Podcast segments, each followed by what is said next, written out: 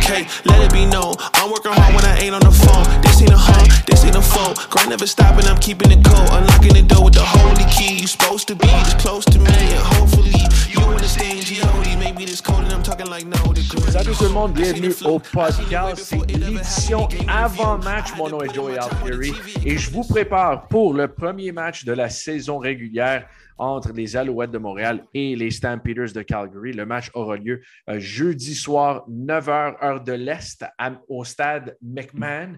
Écoute, euh, les deux dernières fois que les Alouettes ont été euh, au stade McMahon, c'était des matchs assez serrés. Évidemment, en 2019, c'est allé de notre bord. les Alouettes tiraient de l'arrière par 11 points. Il restait environ 1 minute 40 ils ont marqué euh, un touché, ils ont recouvert le botté court, ils ont marqué un placement et euh, ils ont forcé la prolongation et finalement, ils ont gagné en double prolongation. Malheureusement, en 2021, euh, même que le carrière des Stampeders, Bo Levi Mitchell, n'était pas en mesure de jouer, c'est Jake Mayer qui est rentré dans le match, qui était le partant pour les Stampeders et les Alouettes avaient une avance de 14-3 en première demi. Euh, malheureusement, euh, ça n'a pas fonctionné. Ils ont perdu en tout fin de match.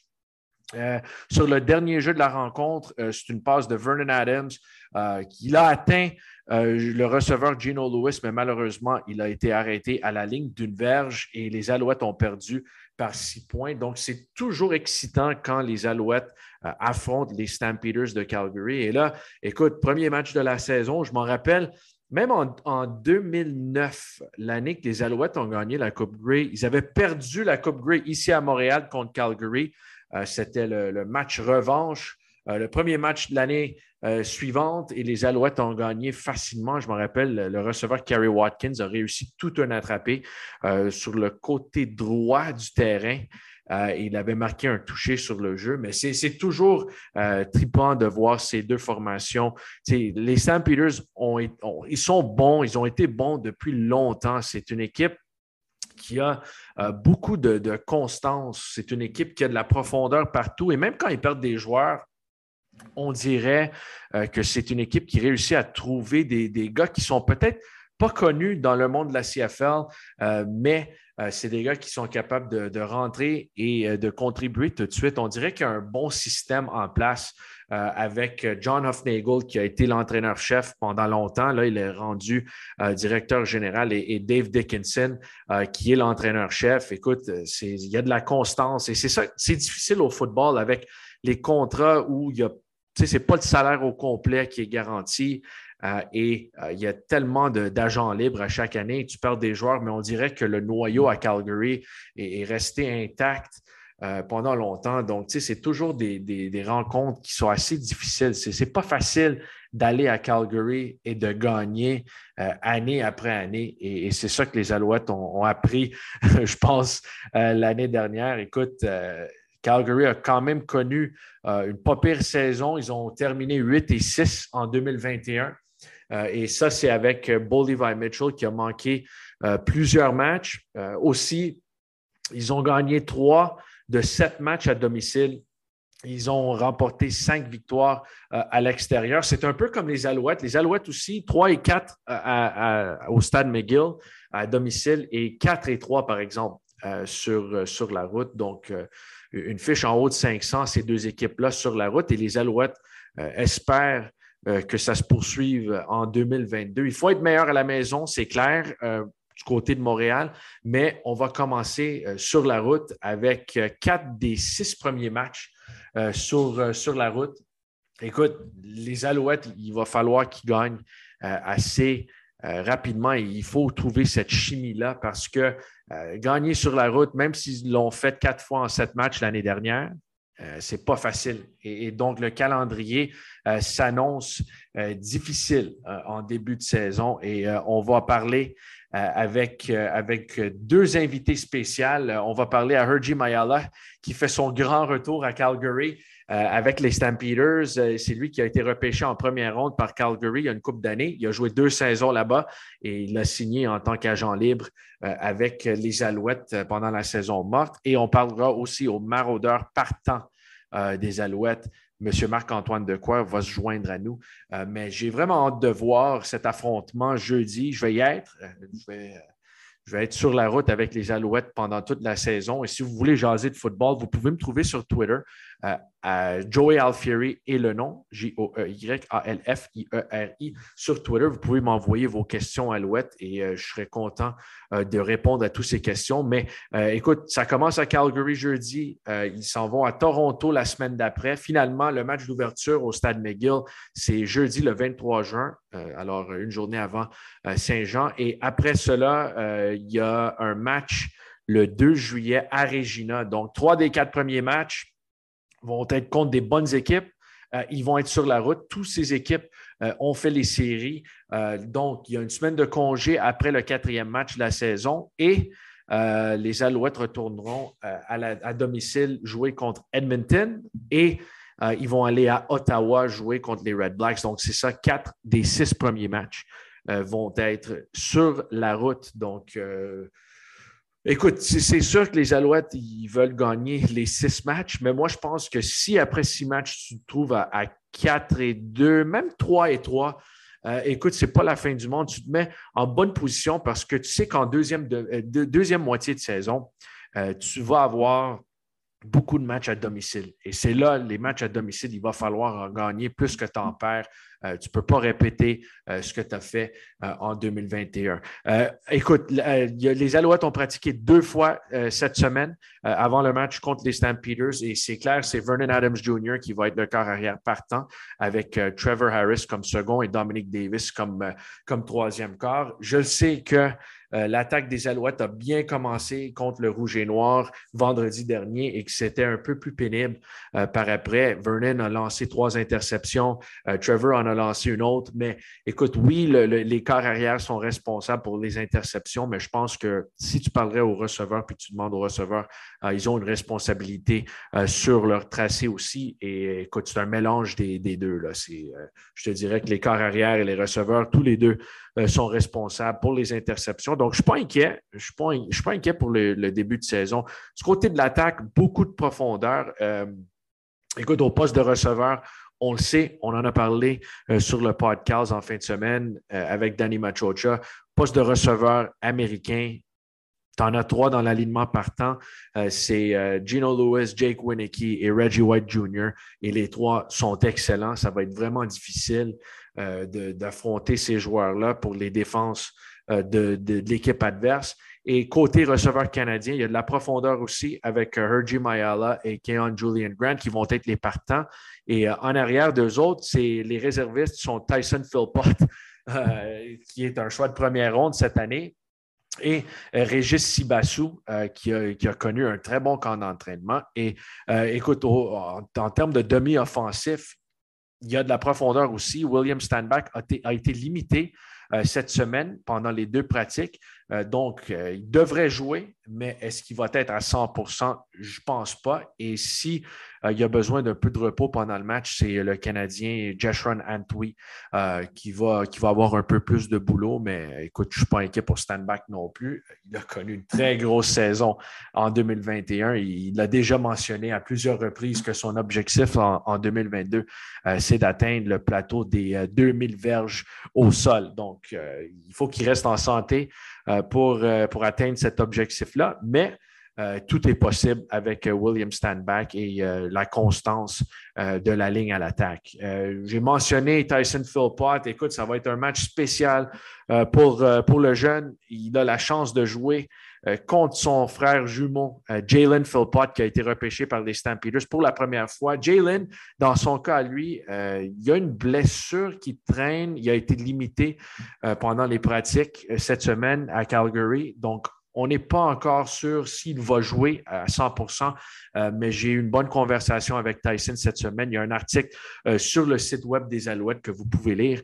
et c'est ça va être, s'il joue, si Jalen joue, ça va être la première fois euh, que les deux joueurs vont s'affronter. Tous les deux, c'est des receveurs. Donc, euh, s'ils s'affrontent, ça va être sur les unités spéciales. Mais euh, c'est la première fois de leur carrière qu'ils vont s'affronter dans un match qui a un match important. Ils se sont affrontés une fois, un match des étoiles pendant qu'ils étaient au secondaire, mais, mais euh, c'est la première fois, il y a des chances que ce soit la première fois et euh, c'est la seule rencontre entre ces deux équipes cette saison. Donc, si Jalen rate cette rencontre-là, euh, c'est la seule fois en 2022. Il va falloir attendre 2023 avant que ces deux-là peuvent s'affronter. Mais c'est clair, juste en parlant à Tyson cette semaine, c'est clair que ça va être spécial pour eux autres et que leurs familles vont être à Calgary, à McMahon Stadium, où tous les jeux, tous les deux ont joué euh, pour les Dinos de Calgary au niveau U-Sports, euh, au niveau universitaire. Euh, et les matchs de l'Université de Calgary sont joués, les matchs à domicile sont joués au McMahon Stadium. Donc, Tyson est habitué de, jouer là-bas. Mais là, il va être dans le, vestiaire de l'équipe opposée. donc, ça devrait être assez intéressant. les Stampeders ont connu quand même une, pré-saison assez euh, formidable, on va se le dire. Euh, ils ont gagné euh, leurs deux matchs hors concours. Premièrement, la première semaine, ils ont gagné 41-6 contre les Lions de la Colombie-Britannique. Mais attention, les Lions n'ont pas vraiment habillé leurs joueurs partants en défensive. Et le corps arrière, Boldy Mitchell pour Calgary, écoute, les, chiffres ne sont pas spéciaux après ce match-là. Il était de 3 en 10 pour 37 verges par la passe et deux interceptions. Donc, pas un gros match euh, de Bull Levi Mitchell, mais encore une fois, c'est des matchs hors concours, donc euh, ils ne comptent pas. Et la semaine dernière, euh, ils ont battu Edmonton à Edmonton 37-7 et Bull Levi Mitchell n'a pas joué. Donc, j'ai hâte de voir ce que euh, les Alouettes pourront faire en défensive. Et pour parler de ça, notre premier invité est le maraudeur partant, le Québécois des Alouettes de Montréal,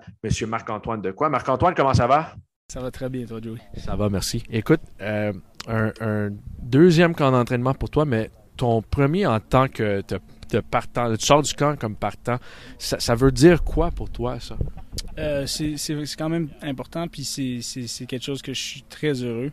Euh, en rentrant, je voulais être partant, je voulais sortir en partant. J'ai commencé le camp et je n'étais pas partant, donc c'était tout mon objectif euh, tout, le, tout le long du camp de s'assurer que, que, je termine avec ce poste-là, puis que voir que euh, Carrie a confiance en moi pour euh, me, laisser être partant en début de saison contre Carrie. Ça veut dire beaucoup. Puis je m'assurais de pouvoir euh, livrer la marchandise. Quand, quand est-ce que ça a changé?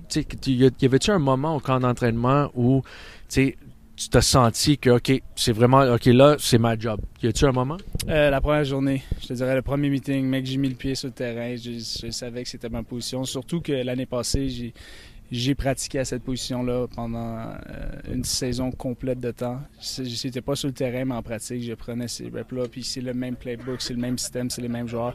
Donc j'étais tellement à l'aise en rentrant là-dedans que je pense que c'était qu'une question de temps avant que les autres le voient aussi. Puis tu as été patient, Marc-Antoine. En 2020, ta première année en tant que pro, tu es revenu du camp d'entraînement des Packers. Il n'y a pas eu de saison à cause de la COVID. L'année dernière, tu as eu ta chance d'être partant à Ottawa, puis tu t'es blessé tôt dans le match. Là. Le processus, c'est arrivé ici, c'était-tu vraiment frustrant pour toi?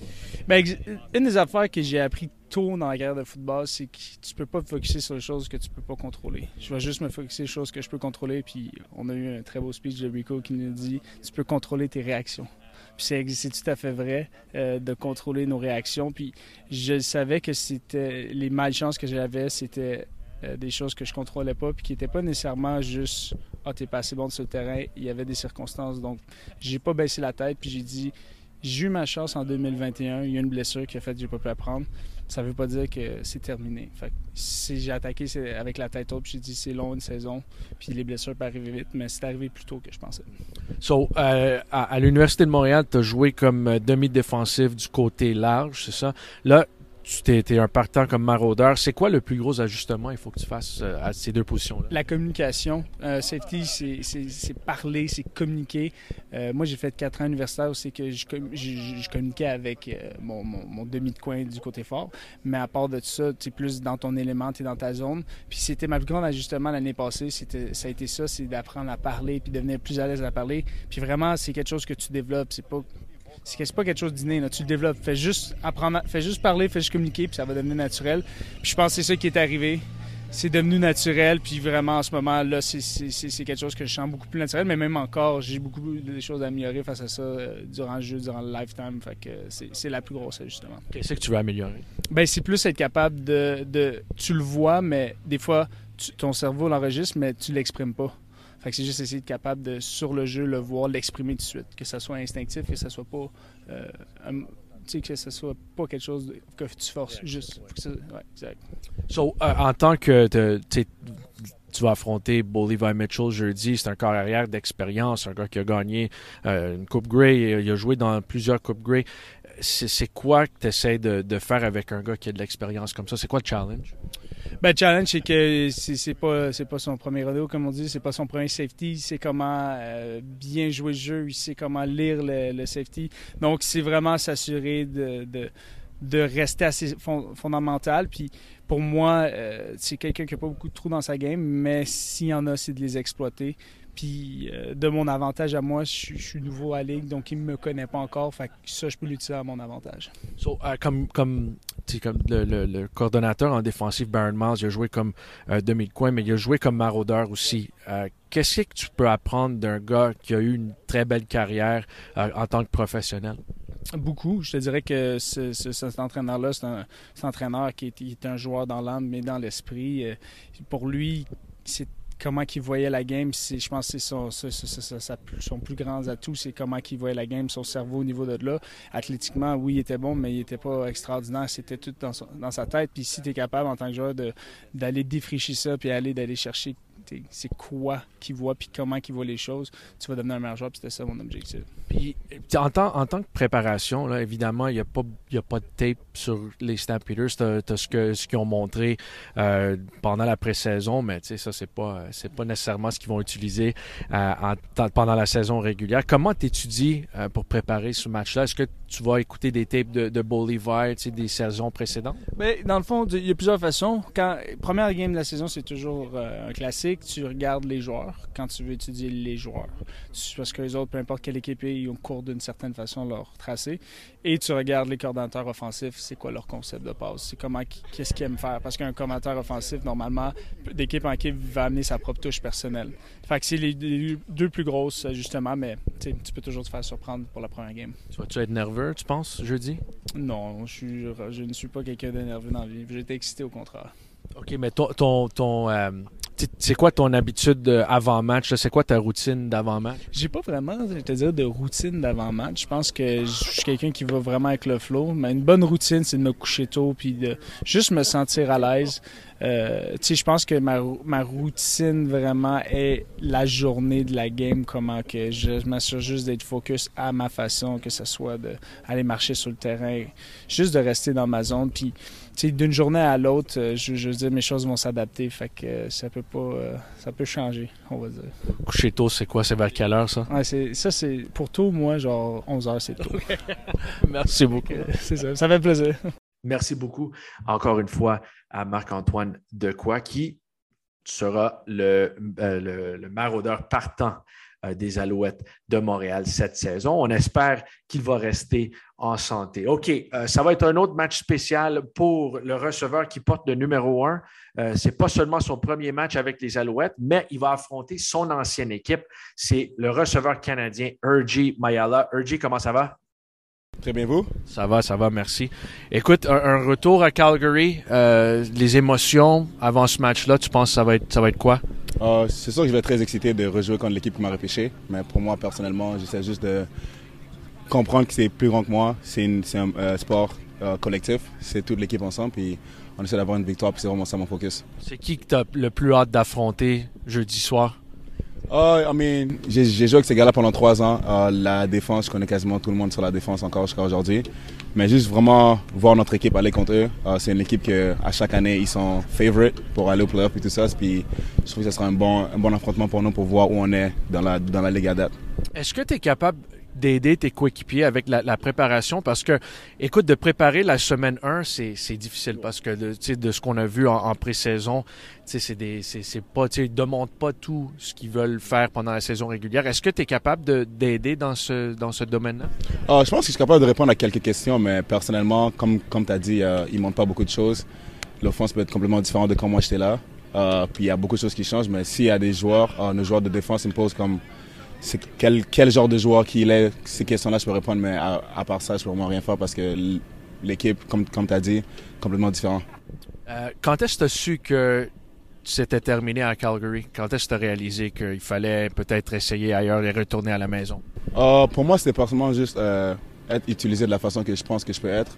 J'avais l'impression que comme la saison continuait, c'est quelque chose qui n'était pas vraiment une priorité pour l'organisation. Puis on s'est parlé, moi et l'organisation, puis on a compris qu'on était rendu à un point que soit que je reviens, donner encore une chance, que je ne sais pas si ça allait fonctionner ou juste aller quelque part d'autre puis essayer quelque chose de complètement différent. Puis c'est ça que j'ai décidé de faire pour ma carrière. Parle-moi un peu du carrière des Stampeders, Bo Levi Mitchell. C'est quoi qui le rend tellement efficace? Euh, je pense qu'ils ont, ils ont un bon système, puis euh, ça fait 10 ans qu'il est dans le système, so il connaît le, les ins and outs, comme on dit. So, pour lui, c'est vraiment juste comme. Il, comprend où tout le monde est supposé être. Puis je pense que ça l'aide beaucoup à savoir comment prendre avantage d'une défense. Puis aussi le fait que c'est un très bon carrière, bien sûr. Et, pour toi, tu, tu viens à Montréal, évidemment, c'est un retour à la maison pour toi. Mais l'ajustement qui s'est fait pour toi ici, euh, après deux semaines et demie de camp d'entraînement et une semaine de pratique, comment tu te sens dans, cette attaque-là? Ah, je me sens très bien. Ah, c'est une attaque qui est facile à, ah, facile à apprendre. La, seconde que je suis arrivé, je savais déjà ce que j'allais faire quand j'ai signé, j'avais déjà le playbook. Quand, dès, que j'ai signé, j'ai eu le playbook. je savais vraiment quoi, à, quoi m'attendre. Puis quand suis venu au camp, c'était vraiment exactement qu'est-ce que je pensais que j'allais faire. Puis c'est vraiment excité d'être ici. Qu'est-ce que tu peux me dire du, groupe de, receveurs que vous avez là avec Jake et Gino et, et Keon et Reggie? Qu'est-ce que tu peux me dire de, ce groupe-là? Vous êtes capable de, faire quoi cette année? Ah, je pense qu'on a la, on a la chance d'être l'offense la, plus productive de la ligue. Ah, je pense que quand tu regardes aux gars qu'il y en a, comme tu viens de nommer, Gino, Reggie, Kayon. Je pense qu'on est tous des gars qui peuvent avoir 1000 verges dans une saison. Puis je pense que c'est ça le potentiel qu'on a en tant qu'offense. Puis si tous les receveurs ont 1000 verges, ça c'est quasiment 6000 verges. Ça.